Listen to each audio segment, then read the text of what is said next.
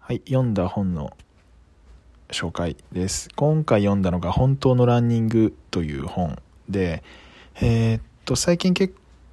構いろんなところに取り上げられていて目にする機会が多くて、であと、ジャケもなんか好みだったんで、買って読んでみたんですよね。うん。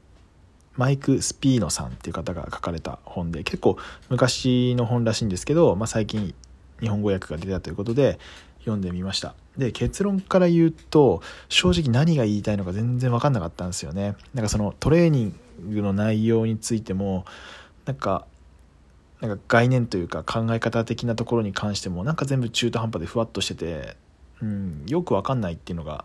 第一印象でした。まあこれ僕がジョガーで